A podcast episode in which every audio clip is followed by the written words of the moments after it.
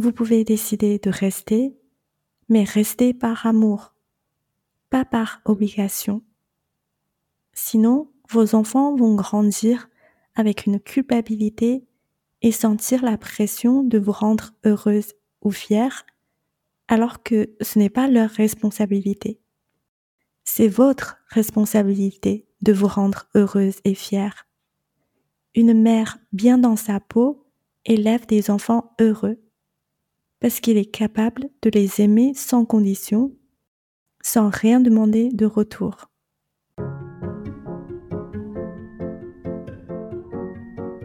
Vous écoutez Je veux divorcer, le podcast pour les femmes qui veulent partir après 10 ans ou plus de mariage. Je suis Azaren, coach en séparation. Chaque semaine, je vous donne des outils simples et précis qui vous aideront à avancer sereinement dans vos réflexions et vos démarches pour être enfin libre et vivre en paix.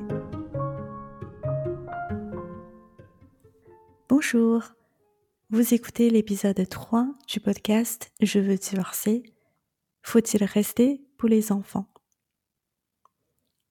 Ma réponse à cette question, c'est clairement non. Il n'y a rien qu'il faut faire. Vous pouvez choisir de rester pour les enfants par amour. Dans ce cas-là, je suis d'accord.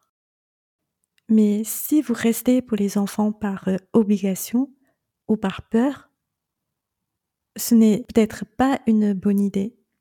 Et je vais vous expliquer pourquoi. Les enfants, c'est un sujet sensible. C'est aussi la raison principale pour laquelle la plupart des femmes choisissent de rester plutôt que de partir. Les enfants peuvent souffrir énormément quand les parents se séparent. En tant que maman, la dernière chose qu'on veut, c'est de voir ses enfants souffrir. En même temps, il y a aussi ce message que la société nous a toujours transmis. Une bonne mère, c'est une mère qui se sacrifie pour sa famille et ses enfants. Donc c'est normal de se sentir obligé de rester pour protéger ses enfants. C'est logique. Dans l'épisode d'aujourd'hui, on va questionner cette logique. Vous allez voir, ce n'est peut-être pas si vrai et si simple que ça. Le premier risque de rester pour les enfants, c'est de donner un mauvais exemple. Les enfants n'entendent pas forcément ce qu'on leur dit, mais ils nous observent tout le temps pour savoir comment parler, comment se comporter, comment vivre leur vie. Ils nous imitent consciemment et inconsciemment maintenant tout de suite ou dans 25 ans. Je vais vous raconter une petite histoire. Il y a une maman qui a six enfants. Elle adore ses enfants.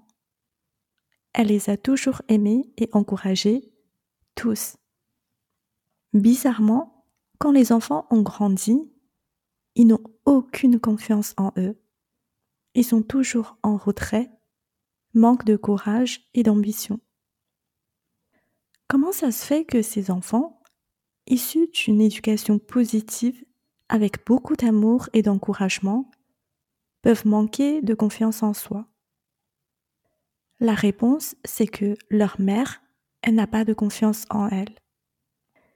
Quand elle se regarde devant le miroir, elle va dire quelque chose comme ⁇ Mais que je suis moche. Il n'y a rien qui me va ⁇ et quand ils mangent ensemble autour d'une table, elle va dire il y a tel ou tel qui a perdu de poids, a changé de boulot, se prépare pour un semi-marathon. Et moi, je suis incapable de faire ce genre de choses. J'ai juste pas cette capacité. À force d'entendre ça, les enfants se disent si elle, elle est moche et incapable, et moi, je viens d'elle. Donc peut-être moi aussi je suis moche et incapable. Cette croyance se forme petit à petit sans qu'on se rende compte et va rester ancrée sur le subconscient. Et comme 96% de ce qu'on pense vient du subconscient, ce n'est pas étonnant que ces enfants manquent de confiance en soi. Quand j'étais petite, ma mère, elle boudait tout le temps. Dès que mon père a fait quelque chose qui lui plaisait pas, elle boudait. Parfois, ça pourrait durer des jours. J'avais très peur qu'elle faisait ça. C'était horrible. C'était tellement pesant pour euh, tout le monde. Mais euh, une fois grandi et mariée, qu'est-ce que je fais? Ben, je boude. Je détestais quand ma mère faisait ça. Je lui en voulais. Et là, je le fais moi-même, naturellement, sans me rendre compte. Heureusement, je me suis rendu compte après et j'ai arrêté. En tant que mère, nous sommes le modèle le plus important pour nos enfants. Si on s'oblige à rester en couple, on risque de montrer un exemple de être malheureuse dans son couple, subir sans avoir le courage de changer, ne pas oser dire non, laisser la peur conduire sa vie, passer son temps à se plaindre, à comporter comme une victime sans chercher une solution. Et tout ça, ce n'est clairement pas ce que je veux montrer comme un exemple à ma fille. Il y a une autre possibilité, c'est que nos enfants vont tout faire pour euh, ne pas nous ressembler. Ma fille m'a vu souffrir pendant des années sans être capable de partir. Et il y a un message qui se forme dans sa tête, c'est que une fois marié, difficile d'en sortir, même si on est malheureux. Elle jure qu'elle ne va jamais se marier, qu'elle ne va jamais avoir d'enfants. Elle a une peur profonde d'être en couple. Donc, même si un garçon lui plaît, dès qu'il se montre intéressé, elle se sent piégée et elle se retire immédiatement. Elle est consciente de son problème et accepte de se faire aider. Mais moi, je regrette de l'exemple que je lui ai donné dans le passé. Le deuxième risque de rester pour les enfants, c'est de placer un poids énorme sur leurs épaules. Je suis née et j'ai grandi en Chine. Je ne sais pas si c'est toujours le cas aujourd'hui. Ça a peut-être changé depuis, parce que ça fait maintenant 24 ans que je suis partie. À l'époque, à l'époque en tout cas, les parents restent ensemble à tout prix pour les enfants, génération après génération. C'est dans notre culture. On pensait que c'était la seule façon de vivre. Et c'est normal de ne plus s'aimer, de vivre ensemble mais séparés. On entend souvent que les parents disent J'ai tout sacrifié pour toi, donc ne me déçois pas. L'enfant vit souvent avec une culpabilité qui le transmet ensuite à la génération d'après. En tant qu'enfant, j'avais envie de dire à nos parents Si vous voulez rester ensemble, faites-le pour vous, pas pour nous. C'est votre vie, votre choix le plus beau cadeau que vous pouvez me faire, c'est d'être heureux vous-même. Comme ça, je n'ai pas cette lourde responsabilité de vous rendre heureux en faisant ce que vous voulez que je fasse dans ma vie, juste parce que vous n'avez pas pu faire ce que vous vouliez faire dans votre vie. Ce n'est pas la responsabilité de nos enfants de nous rendre heureuses.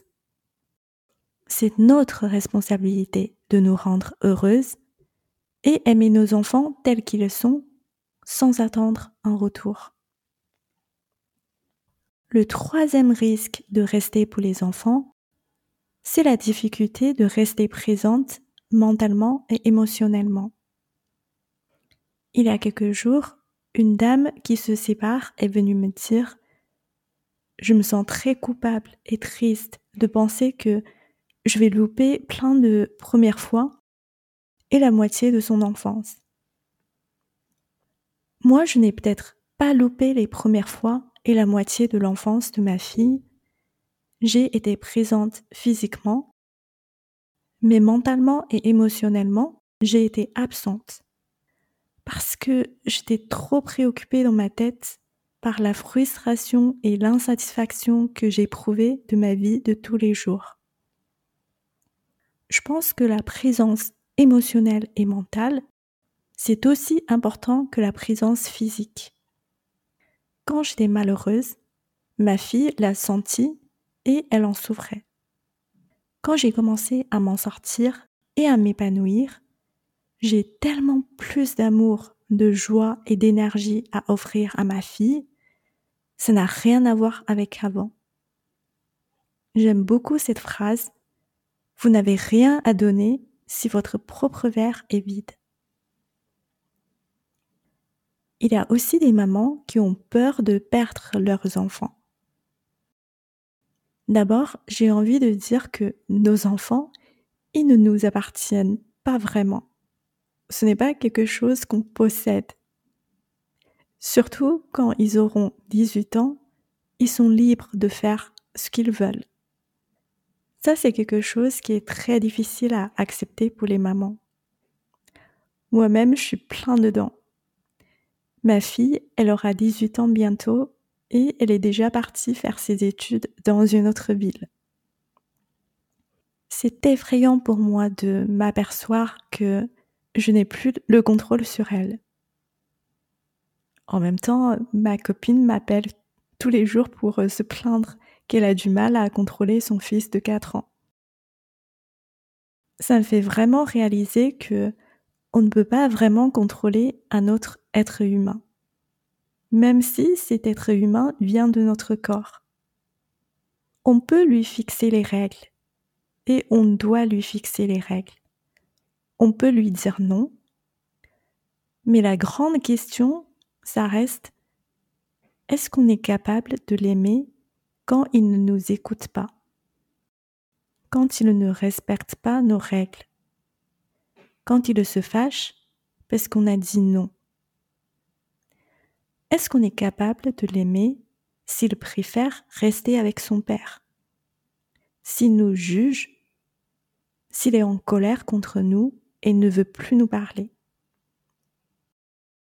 Est-ce qu'on est capable de l'accepter et l'aimer tel qu'il est, dans toutes les circonstances, sans condition et sans attendre un retour? Pour être honnête, c'est la chose la plus difficile que jamais faite. Ça demande beaucoup de travail sur moi-même. Et ce n'est jamais acquis je dois continuer à travailler dessus tous les jours. Mais ça vaut tellement la peine. La récompense est énorme. La récompense, c'est l'amour et la confiance absolue de l'enfant. Ok, on arrive à la fin de cet épisode. Je résume. Faut-il rester pour les enfants? Ma réponse Absolument pas. Vous pouvez décider de rester, mais rester par amour, pas par obligation. Sinon, vos enfants vont grandir avec une culpabilité et sentir la pression de vous rendre heureuse ou fière, alors que ce n'est pas leur responsabilité. C'est votre responsabilité de vous rendre heureuse et fière une mère bien dans sa peau élève des enfants heureux, parce qu'il est capable de les aimer sans condition, sans rien demander de retour. Être accepté et aimé pour qui ils sont, c'est le rêve de tous les enfants, même s'ils ne savent pas exprimer de cette façon. Remplissez votre propre verre avant de donner à vos enfants. C'est le seul moyen de toujours avoir quelque chose à donner, sans épuisement des ressources. Je vous souhaite de passer une très belle journée ou soirée. Merci de m'avoir écouté. Si cet épisode vous a plu, abonnez-vous et mettez une 5 étoiles pour que les autres mamans qui ont également besoin de l'entendre puissent le retrouver plus facilement. Merci du fond de mon cœur.